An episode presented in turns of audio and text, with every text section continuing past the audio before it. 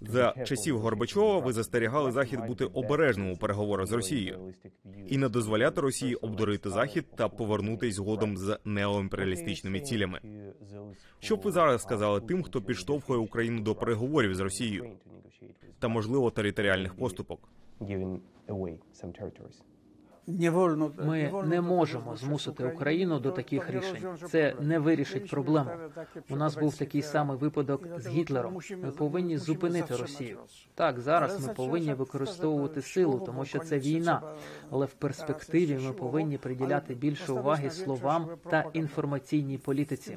Я передбачав, що в рамках старої політичної системи, яка залишалася в Росії, до влади могла прийти людина як Путін чи Сталін. Те, що я тоді передбачав, сталося. Якщо ми зараз змусимо Україну піти на компроміс, якщо ми зараз змусимо Україну піти на територіальні поступки, це буде величезна помилка.